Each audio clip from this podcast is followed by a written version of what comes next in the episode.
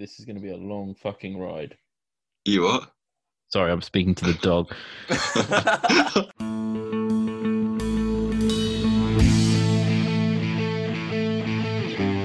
The Drop Back with Sam Lewis, Matt Burns Peak, and Joe Costanzo.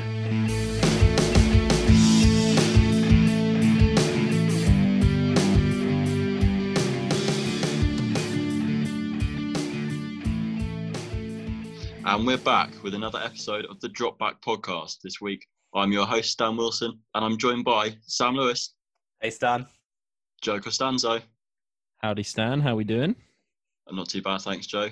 Next week, we'll be hopefully joined by Matt Burns Peak, but nothing can be guaranteed at this point. Get rid of him. Throw him in the bin.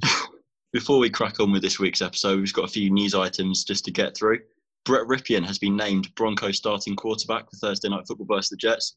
Nick Foles is set to start his second game, sorry, his first game for the Chicago Bears after being introduced halfway through Sunday's game. And three Titans players have COVID 19, and their game from Sunday has been postponed to around Monday or Tuesday. It's not been decided just yet.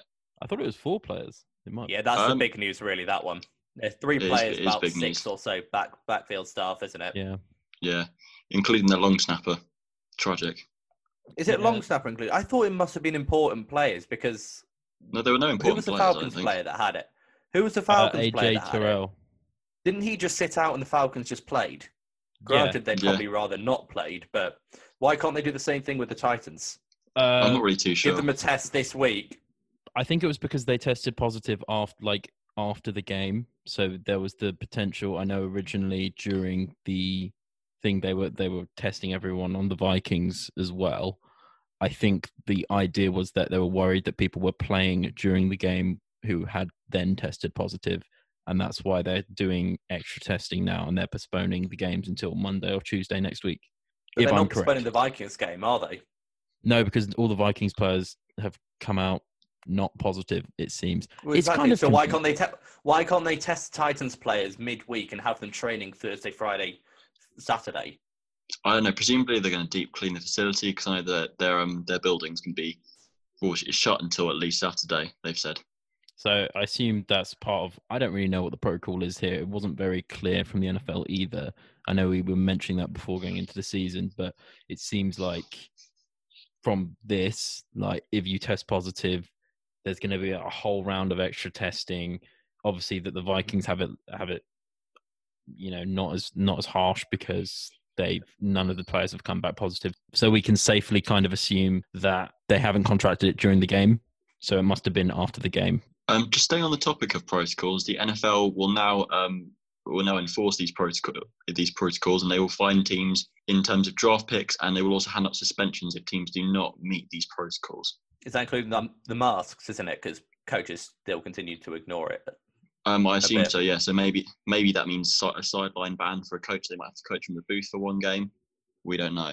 Not sure But how that that- would really make a huge difference. I don't understand. Offensive coordinators are always in the booth anyway. So I think it's more for a team morale perspective and just running your guys up around you in those in those key, crucial moments of the games. yeah. Yeah, it's This is a huge competitive advantage for the Steelers, though, isn't it? If, if the game, I know it's only been put back one or two days, but the fact is they're allowed in the facility all, go. all week, but yeah, not even just for practicing. They'll be able to practice what they're going to implement against the Ti- Titans, but their players will be able to see physios for the little injuries that they're bound to have picked up by now. What are Titans players going to do if they've got those little knocks and strains at the moment?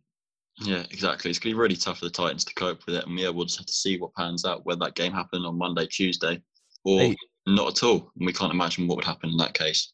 Also just on, on that note as well um i think it's going to be kind of hard on both the steelers and the titans uh playing in week five on a sunday with a shorter week without having planned for a shorter week ahead of schedule. You know we we, we don't know how that's going to affect them as well. Yeah but we all knew this was going to happen going into it. It happened with the mlb with the marlins at the start and despite all the doubt everyone had about if the mlb would continue now they're they're doing a bubble system going into the playoffs do you guys think the a bubble might happen No. in the NFL playoffs? No. No, I can't. The teams, oh, in the, the play- teams in are the way too big. In the playoffs, just the playoffs. Because The teams No. are way too big. The But teams also- are too big. You've got too many, too much staff, too many coaches, too many players on the on the roster. It's it's too why hard you to go in a bubble. facilitate. If it's too, how, where would you fit them all? With the NBA bubble, it's fine because the teams are really small and you don't have anywhere near as many coaches and trainers and other backroom staff. I don't think it'd be You feasible. need so many hotels. I mean, maybe it is feasible, but I don't think they will go about doing it. It depends if we get another breakout down the line, then they may have to think about it. It doesn't Yeah. necessarily have to be in one location. I'm saying maybe have it across several locations, several hotels. That's so, that's so hard to Yeah. enforce. Like we, the It's hard to people were breaking the bubble, bubble in the NBA. Imagine you've got what 15, 16, 14 locations, and how are you going to stop someone? It, Yeah, but I'm just saying let's all right, let's imagine a situation where a starting quarterback uh, tests positive before a playoff game, and then that team is just screwed. but how is that any different than starting quarterback breaking his leg, falling down a stair? It's because it's preventable. A lot more, you know. It's it's not just Yeah. a one-off thing. You you can you can plan ahead, and they Yeah, for, Well, viewing c- number, for viewing numbers purposes as well, it's within the NFL's best interest to protect these players as best they can. Of course, broken leg is not necessarily as preventable, but COVID nineteen certainly is in this case. Yeah, and it's we've seen it in other sports. It might be difficult, but I'm I'm saying just the NFL is a big fucking sport. and It brings a lot. How of many money. how many people do they have in baseball rosters? Um, the the active roster, I think it's around 20, All right, so it is double the 20 people. 30. I'm not really. T- I'm not too sure. I should Yeah. know this, but anyway, um, it's hard to speculate on something like this, seeing as we've got no concrete um, news over what's going to happen. But we'll be back with um, back with an update on the situation next week. Before then, we've had a few um, surprising games in week three, a couple upsets, and an upset that wasn't really an upset because it was a draw. So let- let's kick off. I with was that. upset. You were upset. Talk us through what what happened, Slew. The, the thing that upset me the most was the fact that we didn't bloody go for it on the two yard line. How can you have a book called Fearless and not go for a win on a, for a two point conversion? It's bang out of order. Because you're frauds. We are pretty fraudulent at the moment, to be honest. For any new listeners, this is a Slew. He's a uh, vivid, uh, sorry, avid Eagles fan, and they just drew to the pretty uh, vivid. Bengals this weekend. Yeah, Vivid. he's, he's, he's particularly vivid this week, mate. avid was the word I was looking for there. I think. No, we shot ourselves in the foot way too many times. We saw some improvement in some parts of the play from Carson Wentz. He shot through a couple of good balls, but I, I honestly don't know what's going on with him. It's like it's His just like he's lost it. His it's not mechanics me- have it's gone not- so much worse. No, They're they- not they that have- much different. They're not that much in different. 20 look at 2017 Carson Wentz. I mean, like he looked he all right, one the one positive I'd say is Carson Wentz looked a lot more mobile than previous. He had to be. He, he scored he scored a, a running touchdown, which is good. No, but you're right. He, he looked more mobile outside the pocket than he has done since 2017. At least he's running so around in- again now, in showing that less fear on that foot. But you're right. I d- It just seems a bit iffy everything he does. I d- Yeah, So because everything he does great. Mechanics are different than in 2017. If you look yeah, and then he makes 2017. weird. I don't think it also seems he doesn't have faith in anyone except the tight ends, and defenses know that, so they just cover the tight ends tightly, and that because you could be scared of Greg Ward and Hightower and Deontay Burnett on a consistent basis. Greg Ward was surprisingly reliable though. He's surprisingly you, you reliable, picked but he's not. on your He's not. fancy team. He's not a game winner, though, is he? No, he's absolutely not. And just going on to the other side of the ball, Cincinnati should have won that game. Absolutely should have won it. And Yeah, Zac, Zac Ta- Taylor. Zac Taylor cost them the game there very much so. Joe Burrow put together an absolutely phenomenal performance. He looked like he'd been in the league for two, to th- two or three years. He did everything right. But one thing I noticed on Sunday night in particular was the play calling was just really, really just dodgy. Mm. Like, because where, where Joe Burrow succeeds best, he succeeds best in a spread offense with maybe a, a running back in shotgun or something like that. That's what he ran at LSU. That's what he does best. And when you switch it up and go to a heavy set, maybe 12 personnel with Joe Mixon behind you, you know, they the Eagles knew exactly what was coming. It was going to be a run with Joe Mixon because they didn't do anything else out of that formation. They didn't even do. They should have whipped out a couple of deep play action shots from under center, but they just didn't. It Exactly. was really bizarre. I mean, they they were fortunate by the by the fact that they were helped out by Nate Gerry on defense, who I don't oh, understand as Nate how Gerry he's- looks so he- bad. honestly He was awful. he- when Your whole linebacking core in general didn't. yeah, so we don't give him any money because we think it's that it not doesn't- it's not NFL necessary. standard. It's not. It's really not. Mm. He was completely at fault for that first touchdown. Like, he keeps just running to the pylon when the, he he sees the guy behind him. He checks, turns back, to, and just keeps running flat rather than just looking at the guy that he's supposed to be covering. Yeah, it was really questionable both sides. One thing we, we both noticed, Lou, was the running the running again back uh, on, on the Cincinnati side of things. They ran the ball consistently on first down, despite the fact it wasn't working.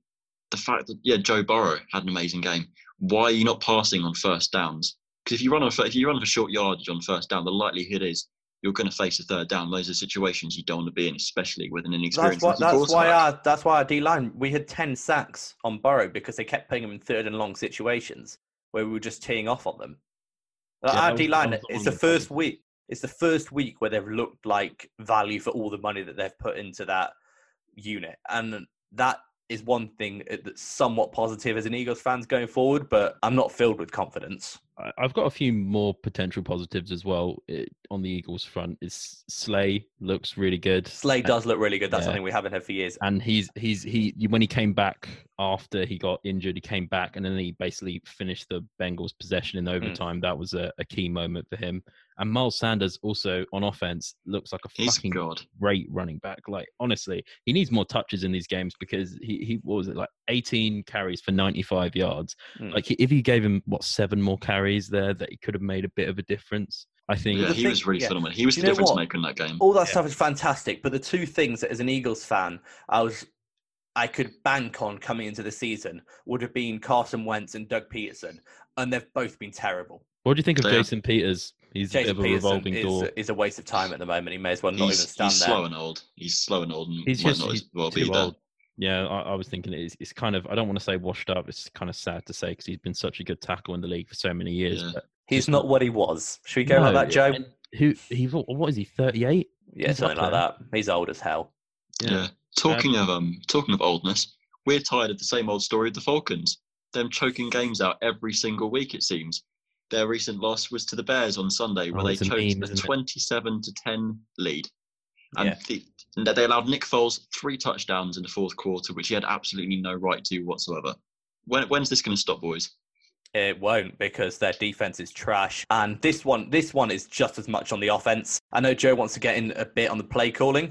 But- Yes. even if Joe doesn't think that was good enough, there were open plays, and Matt Ryan just had an awful game down the stretch. I think it I really think was. As it got into like the later on in the game and especially in the fourth quarter, Matt Ryan looked kind of shook. He was he was kind of hitting like like- he's almost so shell shocked from the original Super Bowl loss that I feel like when a comeback seems to be coming, he just starts losing it, and then he's he's missing open throws and things like that. But Exactly. I was yeah. Talk about missing throws. He missed a like a wide open pass to Ito Smith. It was a screenplay. It was Oh, man yeah. coverage, cover two.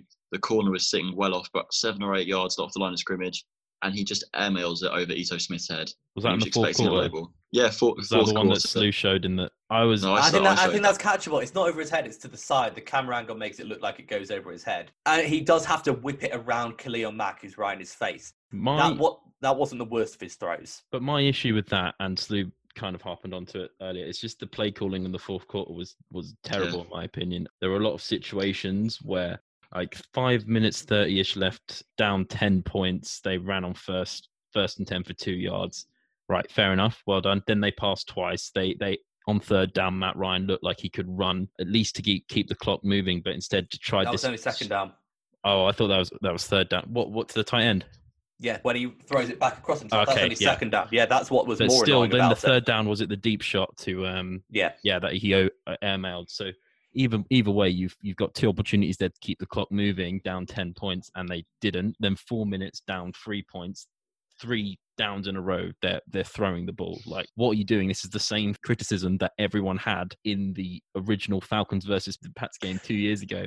Is that I- they haven't been consistent with the running game in the fourth quarter and. They're letting this happen to them. It's bad clock management all around. I think the difference is between the 49ers. Yeah, I agree they should have run more. But in that Super Bowl, they were running the ball consistently and then they just stopped. Yeah, In this game, the reason they got away from it was when it was down the stretch, they weren't getting any yards because the Bears were expecting the run. So they felt they had to go to the pass. But they don't need to get yards. They just need to waste time. But they wouldn't have managed to wait. They wouldn't have managed to waste enough time that they- the Bears they were wouldn't have a wasting- shot. I know it's it's good to look back and, and complain, but in retrospect, they were throwing it three times in a row and whiffing and having to It's- punt it and then Although giving the ball back within a minute to, to Although the that's Bears true- offense. Although that's true though, when the Bears were in one score of them, why are you running on first down?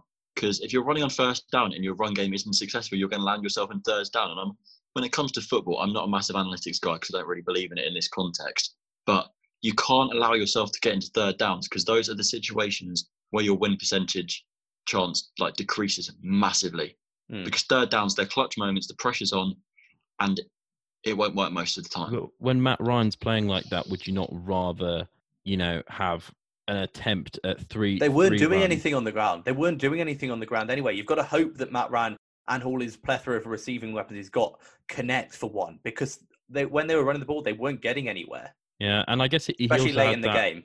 But yeah, and then he had a chance to come back and just threw the threw the game away Mm. with that as well. Yeah, at that point he just looked completely rattled to me. I think. Yeah. On the other side, on the other side of things, though, although the Falcons' offense most certainly choked that game out, why did Nick Foles score three touchdowns in that third quarter?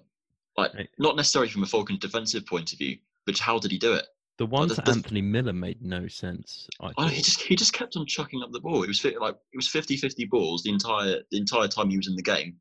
He went around. I think it was fifty percent completion rate, pretty much. Pretty much. That's what he does. He was just putting the ball up for his receivers to get, and it yeah, fifty That's what he does. That's what, honestly, that's what he does. I reckon Jimmy Graham and Allen Robinson, if Oh, Foles they're gets gonna have great they're going to years. have huge years because he likes the big targets that go up and win it. That's what happened in our run with um, at the end of 2017. He threw it up to Alshon Jeffery, threw it up to Zach Ertz. He likes his big weapons that can go up and make plays. That's so 'cause he's he doesn't have the accuracy to do it. And He's when not, he when he he's not yeah. going to have a better um, completion percentage than Trubisky. What he's going to do is when the shots half show themselves, he will take the opportu- those opportunities. So I think they've probably got a better chance to win with Foles. He's less jittery for sure than than than Trubisky. I think Trubisky kind of overthinks things still and kind of has it in his head a bit, whereas Nick Foles, I mean, he should have been picked off three times. I think. Oh, absolutely. There was there was a throw he threw straight through triple coverage and somehow didn't end in a pick. Is that the one that Um, went between the Falcons players' hands? Yeah, was that the Anthony Miller yeah. touchdown? Um, There was an Anthony Miller touchdown that two two defensive backs clearly could have picked the ball off. No, it wasn't that. There were. It was basically it went through the Falcons player's hands. Someone caught it. A Falcons player stripped it. Anthony Miller picked it up. A Falcons player stripped it again, and then Miller fell on it. Oh my god! I don't know how they didn't get a turnover from that whole sequence. Yeah, his throws were dodgy all around. Like there was there was example um, a motion play. Allen Robinson was on the right hand side of the field. He motions in. It's a shallow cross across the field. He's wide open, dead to rights. And Nick Foles could have hit him two yards in front of him. Got those rack yards. That would have been maybe 15, 15 yard play. Robinson caught the ball, but it was right on him. It, he was wide open. Mm. It just it worries me his ball placement. There are a couple of yeah, a couple of drop picks as well, and there, there were hospital passes as well that he was giving off to those running backs out on the flat. Where he's just allowing them to get nailed, and could have been picked off again if the cornerbacks react quicker. So the Mm. Bears need to draft the quarterback, and that's that's my takeaway from all of this. Tarik tore his ACL as well this game. Yeah, Yeah. he's going to be a big Yeah. loss for them in the passing game. But then David Montgomery he flashed as well on um, on Sunday. Yeah, uh, David Montgomery's been pretty good in the. He actually, I think, just from those like little fantasy tidbits you get on the sleeper app, he apparently was leading the Bears in passing attempts at the running back position. So I think it is a loss, but it's it's not. It seemed like they were going in that direction anyway. He's a good player, and the Bears have a really good O line now as well somehow. So he's a he's should be fine. Yeah, Yeah, he should be. Um, another upset we want to look at before this before we um, finish finish this little segment. Of course, Matt Burns Peak isn't here to um, ha- give us his verdict on this, but Oh, we're not doing Lions Cardinals if Matt isn't here. do you not want to talk why about that we one? even Stan- going to mention this? Stan, do you not even want to talk about this one? all right, we'll talk Lions Cardinals then. Because I, 'cause I know you've got a lot to say about this one. I, I've got a lot to say about it. I thought we were going to skip over that, but no, I'm not, I'm not going to be able to get away with that. So you can't get bullied out of not saying your segment, Stan. Don't let him bully you. Well, we've got we've got time for both. So the Okay. Lions beat the Arizona Cardinals on Sunday Night Football because of horrible play calling, bad quarterback play, and uh, to be fair, a good Lions offense. They played well to, in that game to beat our, our defense, but the play calling. Slew, you watched the uh, you watched the condensed game that they did a film analysis on it. What what were your takeaways from it? Well, yeah, it's when they're playing a lot of one high looks, whether that be zone or man, and they're just not attacking the seams enough or attacking man coverage with crossing routes. Yeah, it was there a few times in the game, but not enough. And to be fair, Kyler, I think, is the worst passing game I've ever seen from him because he was Yeah. missing reads that were there on the few occasions that Kliff did the right thing. We so, kind Joe, of- you want to say something? No, no, just on that note. We kind of uh, mentioned it uh, earlier on that it seemed like Kyler was almost going too quickly for his reads. Like he would he would flash D Hop, who was breaking open on a route, and then just move past him to the next read. And if he just stayed on him a little bit longer, he would have seen him come completely open on a, on a lot. Yeah, especially if he goes pre-snap read correctly as well there, because they were showing a lot of the same looks all day. I saw a lot of three high zone, one high man.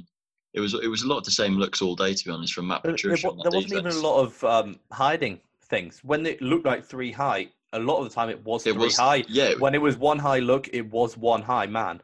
Mm. exactly. There wasn't much. There wasn't much hiding, and um, one player they could have exploited quite a lot was Jeff Okudah. Of course, he had the pick on the on The a pick was on route. Hopkins. Yeah, the pick was on Hopkins, but Jeff Okudah that game, he was awful on the boundary. Hopkins had him in his back pocket, quite frankly, and he could have gotten away with a lot more receptions on that side. I think he Yeah. was showing Hopkins far too much respect. Like he was Yeah. sitting off him way too much. And Hopkins is a fantastic receiver, maybe the best in the league, but he's not a burner. That's not what his thing is. Yeah, Jeff Okudah's got speed. He didn't need to be sitting off him that much. And Kyler should have exploited that a lot more. one other little interesting tidbit. All so the turnover margin three and zero for the Lions. All of the interceptions that they got, all three of Were them, thrown by Kyler Murray. good point. But no, were new acquisitions they made in the offseason. So Duron Harmon, Jamie Collins, and Jeff Okudah. Just so you know. Um, nice. And also, there you go. Duron Harmon should have had a fourth one in the fourth Yeah. quarter. I'm pretty sure. Yeah, it, it was a game that Kyler will look back on with not many fond memories, but it's something to move forward to. And I do think the Cards lost it more than the Lions won the game. Defensively, take- they, they didn't look outstanding. I know they, they, they were winning the turnover margin, but it didn't it didn't strike me as as anything special. Yeah, Kyler definitely gave them that game. I think it's pretty clear to say that. Giving games away as well. Jags gave away games to Finns there They did. completely. They Like did indeed. Minshew, Minshew, nothing I've ever seen before in my life. I know he's only a second year guy, but he plays with the veteran mentality. He play, he reads the field like a veteran. He always takes what the defense gives him, but that's just not what we saw when he played the Dolphins on Thursday Night Football. I think they really missed DJ Chark. He's Yeah. that he's that go-to guy that's going to win one-on-ones and he'll stretch the field. Without that, it was really condensed. They didn't really have a lot of op- win now option kind of thing. Yeah, the, the passing game was really shallow. There wasn't much of a deep ball in there at all, and that allowed the Finns Finns linebackers as they were playing their zones to play quite low down on the field. And yeah, that's another thing to look for if you rewatch this game is the the Dolphins played a lot of zone coverage, which is quite interesting because Brian Flores is very much a man coverage kind of defensive guy, and to change it up, it completely messed with Minshew. And he really struggled reading the zones all night, and that was a big reason why he was unsuccessful, and, the Finns won this game. Ryan Fitzpatrick looked quite Minshew esque, I think, with 18 out of 20 passes on the night. Uh, very efficient. I also think the Finns just getting up uh, to a 14 point lead at the end of the first quarter so early, it, it just kind of put the Jags on the back foot that they didn't really have the offensive weapons to, to keep up with. You know what? It always happens on Thursday night. Is whichever team comes out to a hotter start Yeah. that usually holds on. I don't know. I don't know why, but you never get the classic shootouts necessarily on Thursday night. The Jaguars were chasing it the whole game, and Fitzpatrick was able to just, like you said, Joe, just pick his moments. Yeah. Yeah. DeVante Parker is, is leading the team as well. So Matt's going to love that shit. I know he called actually Preston Williams, I think, for, for comeback player of the year because that Pre- Preston Williams, yeah, Preston Williams played really well. I think what Min- uh, what Fitzpatrick really did, really did well is because when the Jags showed them the man coverage looks, he put it in the window exactly where it needed to be every single time, and the completion percentage shows that in itself. But his accuracy was phenomenal. He had fun. He had he had fun whilst doing it. There was one play I think he tried to do. He tried to um, use a spin move on one of the defenders. Down the stretch of the game because he knew he was so far ahead. Uh, this is the, this is the vintage Fitz, Fitz magic we love to see. Yeah, when he's having fun, he's usually doing well. Exactly. I think it's that's probably, you know, causation doesn't imply correlation, but yeah. no, I at the end of the mean. day, uh, one good point from the Jags is James Robinson had a, a another good game, 129 scrimmage yards, two touchdowns. I think he's he's done bits for Stan's fantasy team as well with that pick, amazing He pickup. really has. I mean, shame he couldn't get me the win this week, but credits to him. He's been a great free agent pickup for me so far. Yeah, and to be fair, we did all absolutely rinse the Jags when they released Fournette, but it shows they knew what they had right. there. I I don't think Fournette. Honestly, I don't think Fournette would have done any better. Yeah, with I think what he's they got have. probably got more speed than Robinson. He's got a bit more experience, but Robinson isn't much worse. And for the money They say they must have saved money when they released Fournette. Probably. I don't think they would have just binned him off otherwise, unless unless it's part of just the team cohesion as much as anything else. Yeah, I I, think, think- that's part of the issue as well because they've got rid, they've gotten rid of quite a few big name players, and it might have just been a case of look, we're we're going to play football this season. If you, if you don't want to be part of it, don't be part of it. That's what they were all saying, kind of going into the season, is that they they had you know people who didn't you know had controversy controversy with the Jags or didn't agree with the Jags sort of you know aura. I Jettisoned? guess. All right.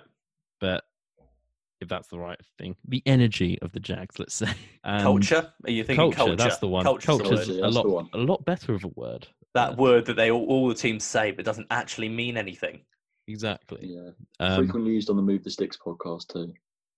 and we all know the best culture is the Washington football team. Obviously, To be fair, the Move the Sticks podcast wouldn't like Joe right now because he's wearing his hat, hat backwards, and that doesn't show a very professional vibe, apparently. But I'm not a quarterback, so it's okay. Only quarterbacks have to do that, obviously. is it say a Bucky Brooks take? Obviously, It is a Bucky Brooks. What about wearing How your, your hat sideways? What is that? That's um, terrible, I think. That's a bench just QB. look. Universally hated, I think. What, Yeah, the hat can or you? Bit of both. Bit of both. Right, so looking back on this week, what what can we take away other than the games we've just looked at? What are the big things that jumped jumped off the screen at you as you were watching the games on Sunday? if the ta- if the Saints have to insist on putting Taysom Hill on the field, using more of a distraction than the obvious that's where the play is going because it doesn't achieve anything for them. Yeah, that's, That's a a really point. really good point. So Yeah. Uh, in terms, They've, in seen, it's been your- what two or three years of Taysom Hill now, and they do the same thing every time he's on the field. If he's lined up as a receiver, he's getting a screen. If he's lined up at quarterback, it's a read option, and there's no way in hell that he's handing that ball off. yeah. He's that- a bit of a selfish guy with the ball. Do you even think there's an option to, to hand it off, or it's just That's a good point. It fake? may be a, it may be a designed run. It's just Yeah. a QB keeper, I think, at this point. There's no point calling it a read option. on a, There's on a no lot of them it. actually he seems to be basically not even reading the running back he's he's basically running behind the running back as a lead blocker afterwards so it could just be a, a qb run Either that or he- he's just running where he thinks he needs to go, but that's not how you do a read option because Either way, either way, he doesn't deserve the money he's getting. So yeah, that's a fair yeah, point. Joe, absolutely. So what is it? Ten million pound, ten million dollars they're paying him. oh my god, that is that is obscene. it's a pretty cushy job though isn't it getting Yeah. for like four plays a game Hey, he does special teams. he does do special teams he's They're he's an paying all-round 10 great mil guy. for a glorified special teamer. I do find it funny when you see someone on Twitter defending him, being like, "Yeah, what other quarterback does that and plays special teams? Why would you Tim want a quar- Tebow. Why would you want your quarterback to play special teams? How is Tim that an Tebow did it for the advantage? Jets. Yeah, he wasn't their quarterback, was he? Or their was quarterback of the future? Taysom, I don't think they believe that Taysom Hill's the quarterback of the future. I think they do. I don't think they'd have No, they can't. No, they that's can't not believe true. he. That's not true. They can't There's, believe he's a starting quarterback. there's too many If he was good starting quarterbacks quarterback- coming out. If he was a starting quarterback in their eyes, why did they have Teddy Bridgewater last year? And Jameis this year. Exactly. Why would you have those guys if you've got your starter of the future in Taysom Hill? There is no way when Drew Brees retires, we're going to see Taysom Hill starting quarterback. That's just not happening at all. Well, you'd I hope want to see Jameis with his contacts in, getting some getting some shots. I want to see. I, what I, yeah, like. I'd rather. I, I mean, to be honest, he's maybe the 24, like, he's would the Saints be that much less effective right now? I mean, Drew I Brees mean- isn't playing great. They'd get more yards. They'd He's also have a got lot more he's picks. got a bigger but- arm for sure. Oh yeah, yeah. Most certainly he's got massive. He's got much. They bigger might do arm that thing Drew where they just stick him in if they need a hail mary. They Yeah. probably Uh, would. I yeah. imagine. Mm. especially as Drew Brees' arm is completely shot at this point. Like there's no, there's no recovering it. Also, while we're on last week's stuff, Andy we- Andy Reid is a fucking wizard. Yeah, like some is. of the play designs are just crazy at this point. It's like he's taking the piss. When you, I took an, I took a list actually, a little list of his formations and plays that I just hadn't seen. So he had a quad stack with a motion, four players lined up, but one in motion. A double um, running back swi- swing fake screen with a tight end delay, That's and a rollout with Hill in the backfield before an underarm shovel pass to their fullback Anthony Sherman. yeah, I And reckon- to top it off, a wildcat reverse to Mahomes, with, who threw a, um, a throwback pass to the opposite corner. It was just Yeah. like, He's taken it out taking of the flag football playbook. He's taken it straight out of like an, the like the NFL flag league playbook or something. It's Mm. absolutely No, it's- insane it- the stuff he does. It's literally the you know the coach from Waterboy where he's just like writing up plays and like I've- making I've never seen it. It's it's literally that I think. I, I, my my thing's relevant to the that game as well. I, I said maybe it's just the Chargers. I think Pat Mahomes returned to an MVP like form against the Ravens, almost 400 tu- uh, yards in the air, four tuddies, uh, an extra tuddy on the ground, which is pretty sexy. Like you said, the Sherman under underhand shovel pass was kind of ridiculous. He got one to Eric Fisher in at the end, and then two spectacular passes to Hardman and Hill. I think he just put a punishing pace on the Ravens right from the start. We were down 27 points before the end of the half, and there was nothing we could do to come back from that. And he just continues to do things that we won't see again from another quarterback, Mm. or at least will probably influence so many generations of quarterback down the line. I don't know if it could influence it because that's that type of thing is all natural. You can't teach someone to have an arm like Patrick Mahomes is. Exactly. That's generational talent. Uh, Joe, as a Ravens fan, do you worry that the Chiefs have your number a little bit? Like how you know when it was Brady and Manning, how Brady always seemed to come out on top.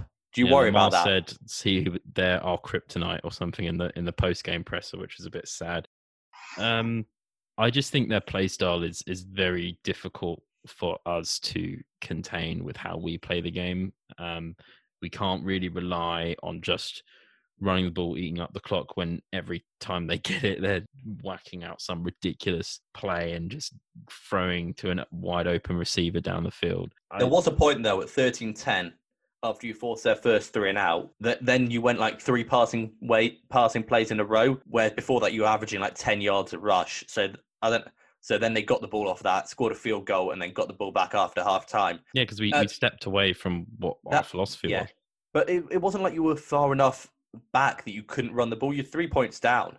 Yeah, in that in that one situation, and then later on in the game, we we kind of made it a bit close as well. But at that point, Yeah. I think we were. Oh, at were that point, pretty yeah, you, you had you Yeah. had to be passing the ball. There wasn't enough time in the game. I think just comparing the Chiefs and the Ravens, I think in this sense the Chiefs are always going to have a slight upper hand on the Ravens in the current way they play because the Ravens are a running team and they rely a lot on their defense because that running teams often have to because they're not necessarily the teams that put up ridiculous numbers that a uh, pass heavy offense like the Chiefs will. But yeah, that's the fact. The Chiefs have pass heavy offense. They're always going to put up high numbers. The Ravens might not be able to keep up with that. I think Lamar's more like efficiency minded than than necessarily big numbers it, through the air, and he will have his days where That- he's, it was just, it was just, to be honest, it was just the worst Lamar had played in Yeah. a long, long time. I don't Yeah. think it, I don't think it may have even that much to do with Styles because Lamar was just off. yeah, and you had to you saw it because he had to lean on his running game as well, uh, on escaping the pocket and and running, and he was, he was doing well on the ground, but I don't want to see him on the ground if if I can avoid it. I would rather see him be more clinical, surgical, like we've seen out of the, the first two weeks, uh, like we were kind of raving about the week before. That I, I think you're going to need better edge rushers to take him down as well. That's what the Chargers do. You get Ingram and you get Bosa, and you rush Mahomes, make it so his first his read isn't ready when he needs to throw the ball. Yeah, that's And- a trade you guys definitely need to think about because if the, if we're lucky enough to see those teams again in the like battle it out in the playoffs, we we need to see a better Ravens defense if we want to see the Ravens stay in the game for a lot longer. our, our defense in general was, was pretty good though. Like if you saw our first two weeks, like You didn't get enough. You didn't get pressure on it. You didn't get pressure on him anywhere near I consistently know, enough. I know, but I, I, I'm saying, generally speaking, this might have been more of an off week uh, for the whole team. I mean, watching if you compare it, I know it's the Texans, but against the Texans, um, our whole defense stood up, got, came away with multiple turnovers. Marcus Peters had an amazing pick. LJ Fort really, really showed that he was a serviceable, very good linebacker at the position, and none of that was really present in this in this game as much. That's because the Chiefs are just simply built different, and you've got Yeah, to if Lamar- to match that when you play up against them. Yeah, if Lamar has the time, he will rip any defensive secondary apart. It doesn't matter how talented they are. You can't give him that time to throw and be comfortable. Yeah. Granted, he was doing stuff that there's no things you can stop like that jump away pump fake. So that that's that kind of stuff's just going to happen. It's just annoying because they're two generational players, I think, and uh, so far every time. Well, actually, no. The first game, to be honest, like last last year when they played each other, Lamar had a very good game. As They were well. close. uh, but that, that in that game he relied a lot more on his his first option was was kind of run a lot on a lot of occasions, and that's obviously when he broke the single season rushing record. But I don't want to see that. Like like I said, in the first two weeks we did so well with a surgical approach and sort of efficient approach from Lamar. And I want to see more of that really because that's what's going to Yeah. be better in the long term. Absolutely. Um, my take this week is that Kyle Shanahan again is just a genius. He could. Yeah. I, I saw this. Uh, was, I think the pick six pod they touched on this briefly.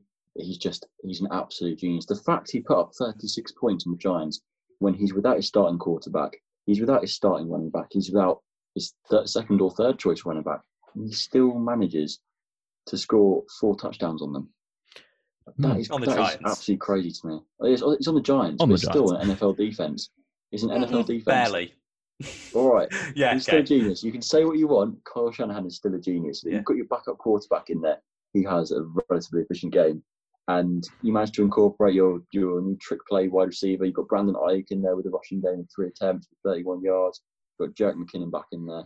But yeah, it's just really, really impressive to me how they managed to put up so many points with so many starters injured. So Hmm. that's that's my big takeaway from this going week. genius coaches, Sean McVay is going back to Yeah. that higher level again because he's doing play call. I don't know why what happened last year. I don't know if he got complacent on his offense that worked, but he's added new wrinkles and they're fine. They scored a lot of points against a really good Bills team. Yeah, they did. That was really impressive. I, I expected more from the Bills defense person, personally, and I would have I would have backed them to perhaps lock them down to something like 14 points, but they really didn't. They didn't fare that well against them. We're going to need to see a net better Bills defense if they want to go into the playoffs. Yeah, well, that's what we saw against them last year as well in in the playoffs against the Texans, where they were struggling. Yeah, they need to build on that build on that defense for sure.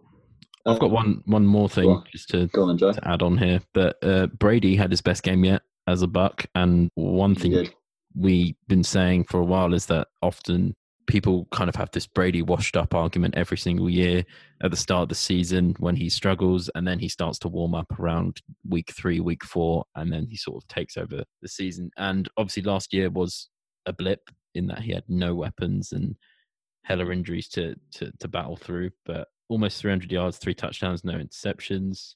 Another fumble, which was not great to see, but it was recovered by the offense. So not Yeah, bad. it's Um, surprising for me to see a Bruce Arians QB finish a game without an interception. To be honest, because he's a big, he's a big guy of no risk it, no biscuit. You've got you've got to throw that throw that ball deep. And he yeah, has seemed to move away from that though. It's definitely more. It's a Brady offense with Bruce Arian elements more than the other way round. Mm. Yeah, no, that's really good to see from him as well because in the, in this day and age, it's becoming more and more apparent. It's not about selecting quarterback for your scheme. It's about having an offensive coordinator an offensive mind who can adapt their scheme to fit around the quarterback, and those are the most successful schemes. So it's, it's impressive to see quite an old school coach and an NFL veteran in Bruce Arians adapting his scheme to fit Tom Brady. I think that's, that's quite commendable on his behalf. Just just moving onwards, there's a clear front runner in the MVP race this year. Like, let's not be funny about it. And um, I believe one of our one of our hosts on the show um, called it. Is that me? Is that me? Yeah. Was that me? Ross was is that cook- was I was I was I bang on? Was that, was Ross that is what happened? and Well, you it's, that week what- three. what- Is week what- three. No, but wa- is what happened that I was exactly right and everything I said would happen has happened. Up to week Right, three, yes. Don't go too much, Lou, but just No. talk us through what's what's happening. What's the keys to this season so far? I don't want to say it because I, it hurts every time I hear that little hashtag, so I'm not going to say it. What Ro- Russ is cooking? oh, stop it! Oh It's- no. the, the NFL has taken something that was fun and absolutely killed it with their over. what's not fun about Russ cooking, Lou? No, Russ cooking is fantastic. the word "let Russ cook" is just overexposed, and it's only, as I Joe said, it's only week three. But yeah, they're letting They're him air clearly it. letting him cook, though. They They're don't let- need to say let him cook. They're, they're letting him air it out. They're giving him the ball to run that offense, and it's making them look a bit silly why they haven't been doing it for the last four or five years. To be honest, Yeah, it it is quite perplexing when you've got a quarterback of his standards. How you've got a run-focused offense. It's it's Mhm. bemusing to me, and at least they finally realised that they do need to need to um let Russ in fact cook. Oh, don't say it. It makes me want it to not happen now. When people say that, I know what you mean. He's a really just he's a cringy guy. Like let's be real, but he's putting He's together a Mr. hell of a football Unlimited, mate. So far, Mr. Unlimited.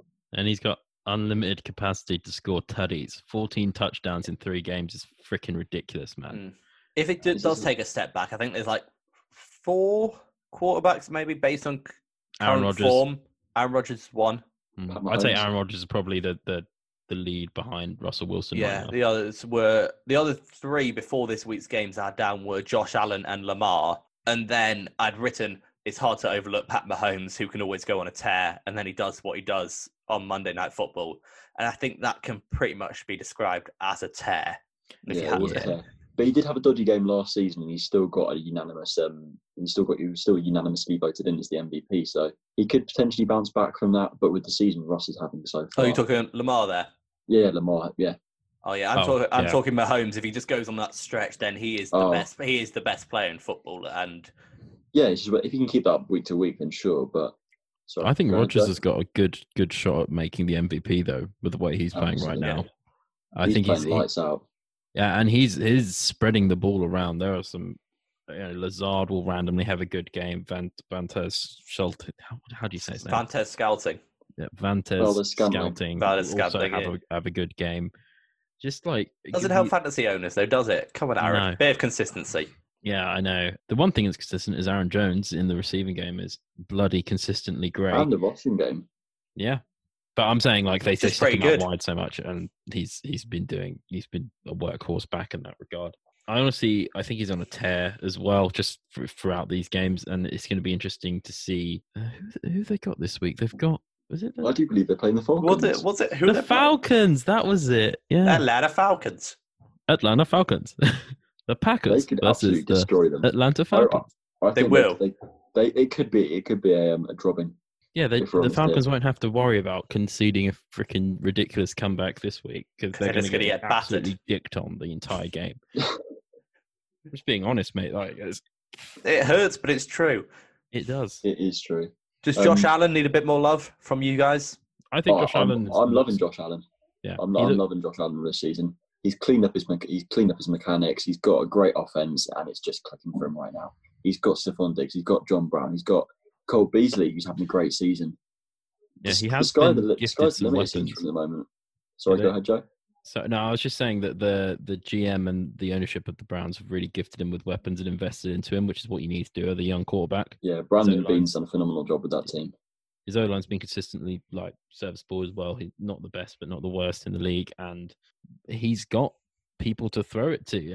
And Yeah, I think also um, just the the bounds, that leaps and bounds we've seen him come through from the second to the third year in just how much more patience he has and how he's not trying to force the ball into places where it shouldn't be. I think he did. I wouldn't say MVP, but I, I'm, I'm not rushing that yet. But he definitely looks a lot more surgical. I love that word this week. Surgical. surgical. He's very His precise approach. and accurate. Do they have, you know, how the PFA awards have Young Player of the Year? Do they have that in the NFL, or is it just Rookie of the Year? This Rookie of rookie the, of the year. they just got rookie. Shame, because Josh Allen would have had that. What do you No. define as a young person, like under 25? Yeah, Yeah, but then you've got seniors coming out of college age 24, haven't you? that's on them. Joe Don't go to Burrow, college, you're mate. fucked, mate. yeah, you've got Hunter Renfrow, who spent Rookie of like year, five years in college as well. No, I think Um, unless unless the Seahawks absolutely fall off a cliff or they get a couple of big injuries on offense, then Wilson pretty much has this locked up, basically, because the whole media is already behind him anyway. Yeah, for sure. Yeah, Um, that's I did take- call, I did call it first, though. Everyone else jumped You on after week one. Just- Shut up. Um, before we take a look at next week's games, I'm still going to hand over to you for our um, weekly pick'em update. Oh, you want to know what's going on? I want to know. Okay, so we actually have two tied results. Ooh, juicy. So in tied, we could call it tied second, but I'm going to call it tied fourth, just because it's not don't win, me. you lose. Yeah, it's um Matt and Joe, both Ah. 31, 16, and one. Just thanks to Eagles What and will, he, lo- what will be this week then? You were both nine, five, and one. Ah, okay. Wait, nine, five, and one. Oh, because the draw, of course. Because the draw. Because if you if you predicted the draw, I probably would have given you about five. I don't think points. anyone freaking predicts a draw, to be honest. No, I mean realistically, if we knew Doug Pederson wasn't going to be aggressive anymore, that we should have done. I'm still not okay with that. Why didn't they just kick? The... You know what? It's All right, over. put it it's, behind it's you, done. Don't worry. It's done. Just do the Stick to the breathing segment. techniques. Do the breathing.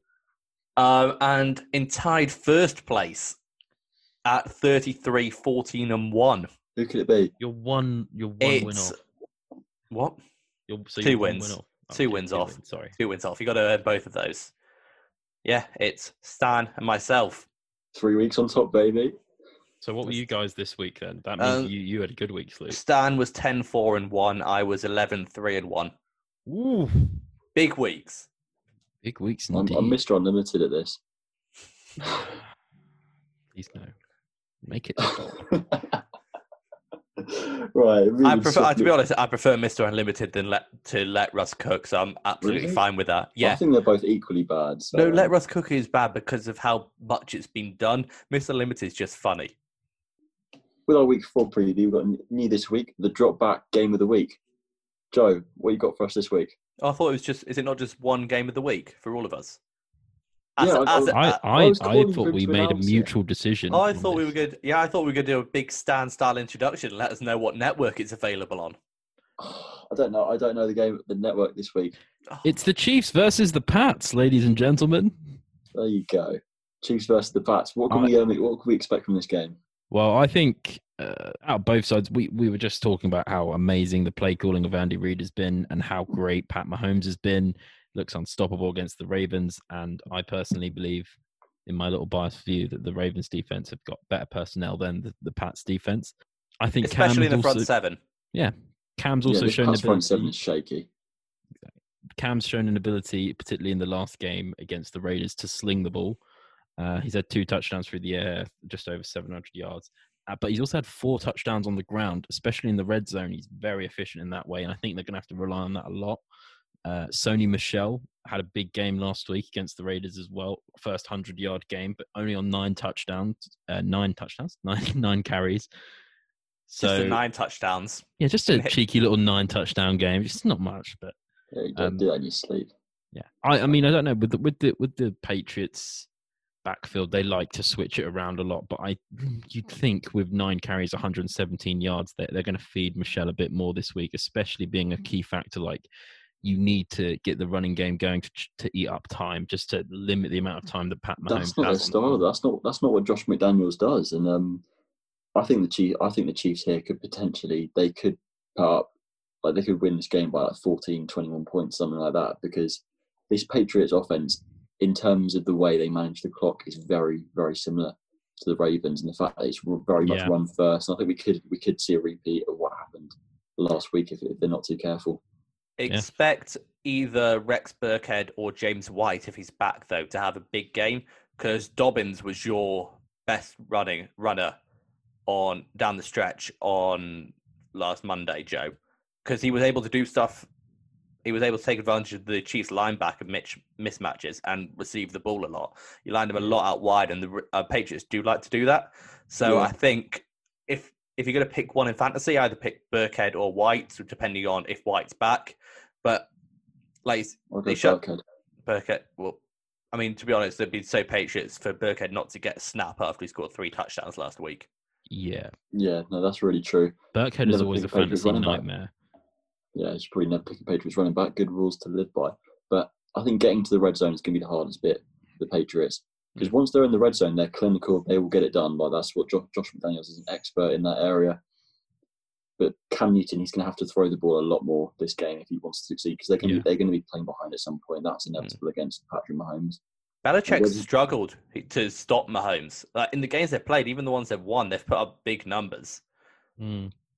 Yeah, So- especially with like you got you got Stephon Gilmore leading that offense. You he will likely match up on Tyreek Hill, but you just can't match up with, with players like Sammy Watkins, Mecole Hardman, Travis Kelce. They don't have the personnel, There's, there's and too it's many going to weapons. it's going to be a, it's going to take a hell of a lot of scheming this week from Belichick if he's going to want to stop them, because it, they just don't have the personality. I don't know if you can scheme against Andy Reid though. Like his play calling, like we saw last week, is, is no one's gonna bring. He, he's pulling stuff out that he just. It seems like he makes up during the week and just puts into the game plan, and then that's the game That's plan. there, literally but- his job, Joe. I know, but like, you, do you know what I mean? Like, it's like he's just sort of making it up on the spot. yeah, I get you. I mean, And Like it's he's drawing so plays you in can't the predict. You're not like, okay, well, you know, then they're going to have you know Mecole Hardman running a, a quick slant here or whatever. Like, no, it's it's just crazy shit from from what I Yeah. saw last week. No, you're right. Yeah, well said. That's really yeah, just a good way of putting it. You don't know what you're going to see because what even is the Chiefs' offense other than just Patrick Mahomes doing crazy shit for the whole game. Pretty much with a That's what it comes down to. Um, Uh. predictions for this game then? Who we got? Chiefs. Probably the Chiefs. They're at home as well, and they're one of the few teams that have fans. So Um, plus Chiefs. it's just hard to go against the Chiefs because they don't seem to struggle against anyone that isn't the Chargers anyway. Yeah, I think I'm going to go- yeah. say Chiefs 41 to 21. I can get behind that. I think yeah, the Patriots are going to have the same issue you guys did, Joe. That Yeah. They don't have the elite edge rushers to make Mahomes rush. So Chase Winovich has been looking really good recently, but it is quite worrying the fact that he's the best pass rusher on that team. I mean, he's no Joey Bosa, is he? Hey, leave, leave him alone. He's got cool hair. You're just saying that because he, he went to Michigan. And that, but okay, just stop, stop with the personal boy. attacks now, Joe. stop with the personal attacks. All right, mate. Right, so storylines and uh, games within the games this week. There are some there's some great matchups this week. What can we look for within those games to uh, pay attention for? Slew, you put your hand up. Yeah, can it not everything except Thursday night football? Uh, uh, Yeah. Sure. There we go.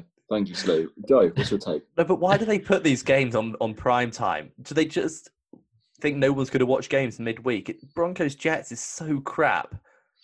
Hey, It's man. Brett Rypien versus Sam Darnold. No, it's Brett Rypien versus Sam Darnold being held down by Adam Gase. Okay, point That's taken. true. Point taken. Oh, God. Imagine the thought of being held down by Adam Gase. Um, That was horrible. You almost sound lusting after that. Joe. No, I didn't like that. Brett Rypien had a pretty efficient day, though, uh, when he came in at, for, for the Bucks. He, he was 8 of 9. I mean, he did throw a pick, but it was 8 of 9. Ooh, eight of nine. That's like preseason numbers. Hey, he was in relief for a very frazzled Jeff Driskel. Yeah, but Jeff, Jeff? Driskel looked good when he was coming in relief for Drew Lock. Also, it's, it's interesting to see that Blake Bortles isn't playing. I guess he needs more time to learn the system, but Yeah, he's been there a week. I don't think he'll know the playbook yet. yeah, I want to see Blake Bortles. I would have watched it. I would have stayed up and watched it. it would have Blake made it Bortles more playing. interesting, wouldn't it? Because I think it's been too long since you've seen Blake Bortles. If you're saying I want to see Blake Bortles, You never want to see Blake Bortles. I want to see the single most overpaid man in history go to take snaps. Leave me alone. I mean, Jay Cutler was a thing. nah, Jay Cutler was better than Blake Bortles. Jay Cutler's That- paid a lot of money though. Yeah, but he was competent. Blake Bortles was not competent. At times, he was also very lazy. Yeah. Anyway, They were. I- Joe, I want to see Josh Allen versus Derek Carr because I but think they don't Derek play on Carr. the Look, same side of the field. How are they going to match up against each other? I'm saying they're matching up. Okay, the Raiders versus the Bills. Then fuck you. I think the Raiders looked quite good in the first two weeks, and then they had disappointing performance against the Pats. I originally thought do. Gruden had turned a corner in those first two weeks and kind of got the team he wanted going. Um, I think Josh Jacobs continues to look really impressive after his um, what we thought should have been a rookie of the year season last year slew. And like we said, Josh Allen's just matured so much as a quarterback since joining the league, and I think he. I just want to see the next steps. I want to see if he continue continue to sort of performance. I think he can do against the Raiders defense. It's, it's nothing particularly special. Um, but yeah, I, I'll be interested in that one. I'm also interested in. Actually, I'll probably save that for for the next one. yeah, you say, you say that one. Give, give us time to talk as well, Joe. That's all right. um, I'm interested to see Derrick Henry if he can, if the Pittsburgh defense can stop it because we've seen how good Pittsburgh have been this year. Can they slow down Derrick Henry? These are two, three, and O teams matching up against each other. No, Or are you, are you shaking your finger at me for Joe? they can't. They It's not can't stop. King Henry. No, I don't. I don't think they will. I think Henry's a beast. Um, it's it's, it's not going to happen. I think. Well, actually, to be fair, like we were saying with the with the limited practice time they'll get, but I think there's only really so much practice time you need for being a just an athletic, large fellow. I don't one think you need to. What? Sorry. I don't think you need to try and stop Derrick Henry. I don't think that's how you beat them. Uh, This is going to be a bold take, but the key to stopping the cheat, um, the Titans is stopping the play action pass because that's what kills you. That's where they get the Yeah. big yardage from. Yeah, Derrick Henry's going to probably put up 120 yards, but if you're a defensive coordinator, you let him do that because you're going to score enough points against their defense, and they're not going to score enough points quickly enough. And that's how the Bills got beaten by the Giants in those Super Bowls. Is they just let Thurman Thomas run for 150 odd yards and just slow down the K gun attack. I'm more mm. worried that what that's what's going to beat you if you play the Titans. That they're going to beat you over the top if you try and send too many guys to beat Henry. Yeah. with Derrick Henry, his no, I don't think his rushing yards per game, yeah, the numbers matter as much because of the amount he just gets fed the ball. You can say, oh, Derrick Henry, he rushed for 120 yards a game when he's averaging less than four yards a carry. Or his one big one big play. Exactly, that's the big thing for me because if he's if Not that he's not 120 immense yards- talent. Yeah, 100, he's an immense talent. But yeah, 120 yards, it jumps off the stat sheet to you, and this is the reason why stats lie. Is you see you see that stat, but you don't realise the fact that he's taken so many carries, he's taken so many snaps that could have been passing plays that could have been five, ten yards hmm. downfield, possibly more. Yeah, That's- I, yeah, that's a really good point. If you so, if you believe that Derrick Henry to work his magic, um, the Pittsburgh pass defense, they could they could probably shut down that play action pass Mm. really quickly. You've got the play like linebacker like Devin Bush in the middle, who can probably adjust between guarding between the run and the pass quite efficiently. You've got Mike Hilton, who's having a great year. You've got Minkah Fitzpatrick. Um, I expect I I'd expect the Mm. Steelers to come out on top of this game. To be, Mm. to be Plus, frank. Derrick Henry was doing bits before Tannehill even got to Tennessee, and they weren't winning games. Yeah. So yeah, that's true. That is I- true. Yeah, but I think with like you said, you kind of need to establish the run for the play action pass to work in the first place. But anyway, um, I do think no, you don't, Joe. That's old thinking. okay, whatever. Anyway, I think they are missing Jack Conklin though. Honestly, uh, I think he had a because he was kind of held like the Derrick Henry against the Jags in week two, for example. It was relatively quiet, and I think that game would have been completely different if Jack Conklin was on the team. I think they're mm. missing him in, in that regard, and yeah, it it just looks like he's. that was he's bound to happen, do- though, wasn't it? You've got a high level tackle, and you've got a, a rookie coming in to replace him. Yeah, They'll get there. I don't Yeah, think they it, probably they will. do, yeah. I mean, when you ahead. they'll get there, it's, it's not going to replace Jack Conklin. No, one of the no, they'll get they'll get that they've got a really good line again. They may not be a top level right tackle. That's Yeah. fair. Sweet beans. Also, teams in desperation mode playing each other, Vikings and Texans, both 0 and 3, probably wanted to be in the playoff race to kick off the season. One of them is going to have to start winning soon. Or a draw. Well, no, one of them, I mean, one of them's going to have to start winning soon if they want Yeah. to reach their aims. I think But- Texans will come out on top here. Texans have think had, Texans- had a horrible start to the season, the like schedule wise. schedule. Yeah, I think yeah, Texans should really be winning this. To be honest, like Deshaun Wat- Watson's looked fabulous as usual. The Minnesota defense has looked terrible. It just seems like a matchup that the Texans should be taking advantage of. To be honest, but then of course we did see a massive week from Justin Jefferson last week as he bust out in the slot. He saw eighty percent of slot targets there. Sorry, eighty percent of time in the slot. And, And so they with, still with him there, perhaps sorry, And they still lost. they did still lose. They were was a bit- ahead for what seemed like the first time this season. I know. Yeah. He's a bit of a shaky one. Yeah, we've got some great games to look forward to next week, and we will. Uh, Is that not similar to the Derrick Henry thing that that Dalvin Cook was piling up all these yards, but they were shutting down the passing game in the first two games? When they get the passing play action game working, that's when they're dangerous. You need it to complement each other. You can't just be like, "Oh, look at us! We've got 150 yards on the ground today." Yeah. I another one I also think is the Bears versus the Colts potentially, and this is why I think. All right, Bit of a snooze fest, me. though, isn't it, mate?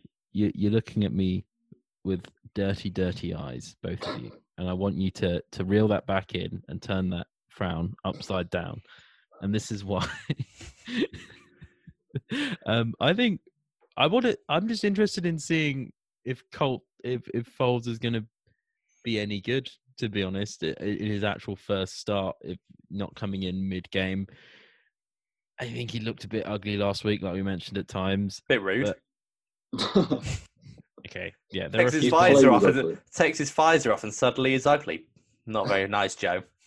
yeah, that's pretty much how it goes. But um, I think the Colts defense did really well last week. It was against the Jets, but they were consistently getting to Sam Darnold and making it ugly for him. And if they do the same against Foles, I, I want to see how many interceptions he's going to throw. To be honest, Many? Do Uh, you reckon he could get benched? Philip benched also looked very good, but once again, it's against the Jets. So Yeah. I would love Bears to have a much better line than the Jets do, Yeah, and would love defense, so do the Colts. and everything, and play cooler. I would le- love to see Foles get benched for Trubisky. I think that'd be make a great storyline. I think it probably will happen at What if they go back this and forth, just benching each other throughout the season, like four Have they times? still got Chase Daniel there? Oh, I hope not, because he was even worse than either of them. He's been chasing a backup spot. Shut up, Joe. That was terrible. That was really bad. Um, on that note, I think it's time to wrap up this one. And that's all we've got time for today. Thank you so much for listening. If you want to head over to our socials to check us out, we're at Instagram at the Dropback, Twitter at the Dropback, Facebook at the Dropback UK, and our website is thedropback.com or .uk, whichever you prefer. I've been Stan. I've been Sam. And I've been Joe. Catch you next week. Peace. The Drop Back with Sam Lewis, Matt Burns Peak, and Joe Costanzo.